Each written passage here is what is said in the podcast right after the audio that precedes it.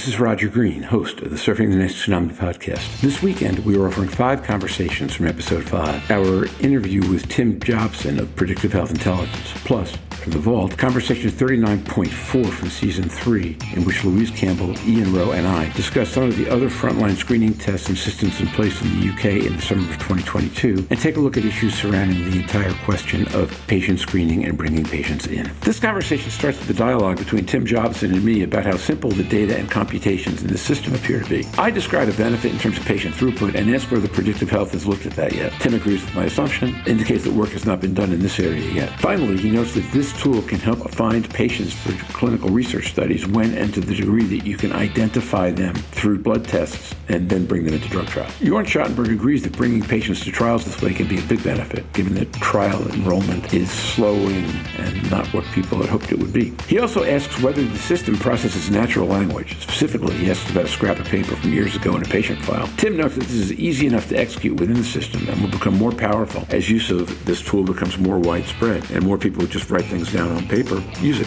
From here, the conversation shifts to patient reactions. Two points of note. Reactions generally pretty much universally positive, and patients seem not to be concerned that the health system has their identified data, which is vastly different from what administrators and data champions believe and say. As the conversation winds down, I ask Jörn Schattenberg how he feels this kind of a process will align with the Clinical Care Pathways initiative he is spearheading with Jeff Lazarus, and Jorn states it will align well, going into more detail than I'm going to here. The challenge of cost-effective screening screening and triage of patients who are likely to be living with fatty liver is already pivotal and will become more so over time as drugs become available, publicity ramps up, and advanced fibrosis and cirrhosis rates continue to climb all over the world. This episode explores a solution that looks straightforward to implement in places that do not have integrated patient-level electronic health data like the U.S. And the conversations cut a big idea into bite-sized pieces. So just sit back, listen, enjoy, learn. And when you're done, join the dialogue in our LinkedIn discussion group.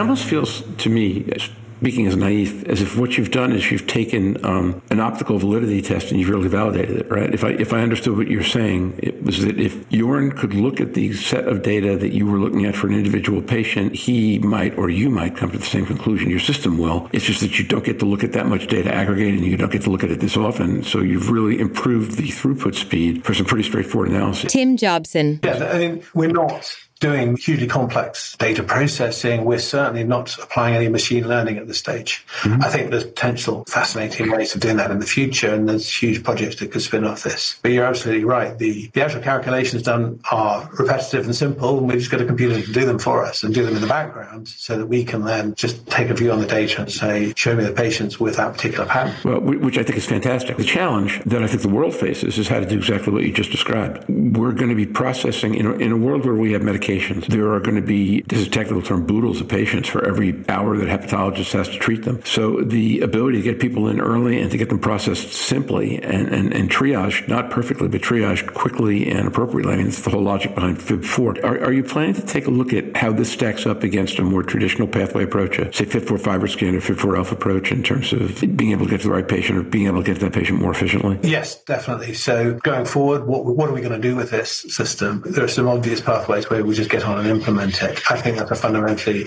good question. Can we target those screening interventions better using longitudinal data? Um, I think we can. We intend to study that. So I think that needs, that needs a more formal setup for a study, but it's an obvious way to go because probably population screening with FibroScan would yield results. But actually, that's an awful lot of FibroScans. And so if we can target patients based on what, they, what we know already about them, I think that's going to be much better. It leaves the question about the patients who've not had blood tests and, and, and where do we go with those? Um, and should we encourage more kind of uh, health checks, MOT checks as you as you go through life? Um, every few years, have a blood test and so on, which is not universal for, for certainly quite a lot of groups within the, in the UK. So that may be part of the future as well. And the other thing is about recruitment for studies. So yes, we want to do our own studies saying, uh, can we really risk stratify these patients and target them for intervention and target them for, for, for FibroScan or whatever. But this is an extremely powerful tool for uh, finding cohorts of patients for research studies as well.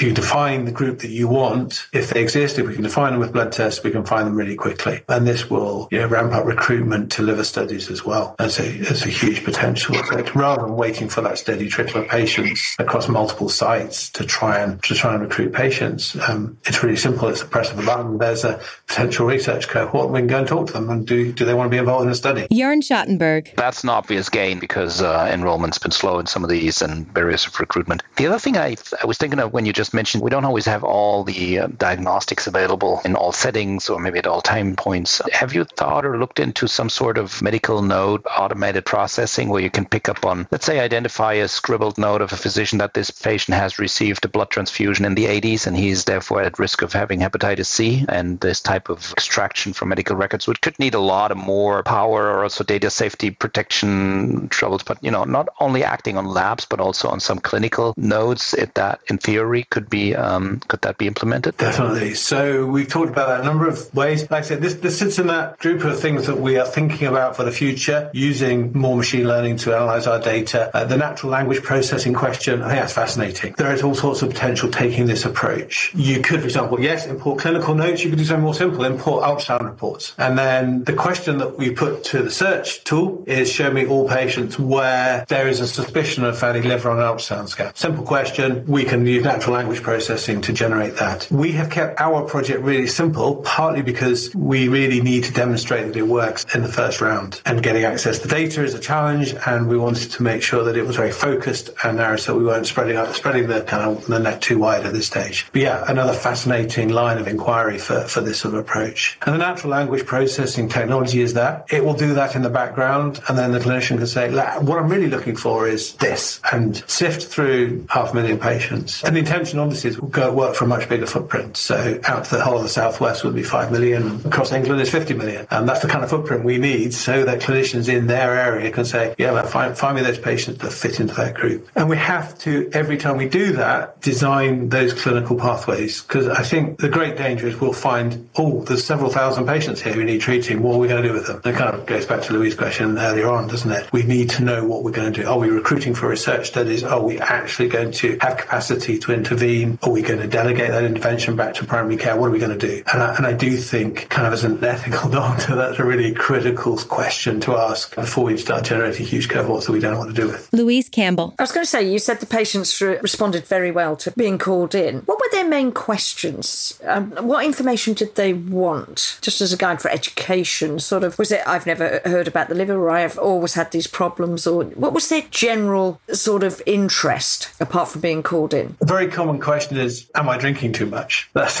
I guess, you know, we'll take a history and we'll come to conclusions about that. So the question that came was, what have I done wrong? Have I done something bad? You know, because liver disease has a stigma, doesn't it? You know, is this just alcohol? And, and of course, we know it's not. But that is what people associate in their mind. So that's a, that's a key question. Is there a treatment? Yeah. And what's the treatment? And, and so on. and those questions kind of morph into it's just a standard consultation. I think initially we were sort of heading off quite a lot of the questions. We've really carefully designed our communication stuff that goes out on our, our website and the invite letter to come to clinics so that people are primed and say, this is what we're we're up to. Complete transparency at the front. We've access data. We want to go and find people who, if we don't find them now, are going to get ill in three, five years' time. And explaining that at the front. I think that's been that's been hugely helpful. So that kind of heads off some of the more difficult questions. And I guess the, the really difficult question we've not yet come across, but we will, is what on earth were you doing with my data? Before we even went started the project, we uh, we got some patient and public reference group together and asked a lot of questions of that group. And it was really interesting when when we presented the ideas, what we plan to do, it's all this data, and it was not, oh, are you really allowed to do that? It was, why aren't you doing that already? So the commonest question that we get asked from our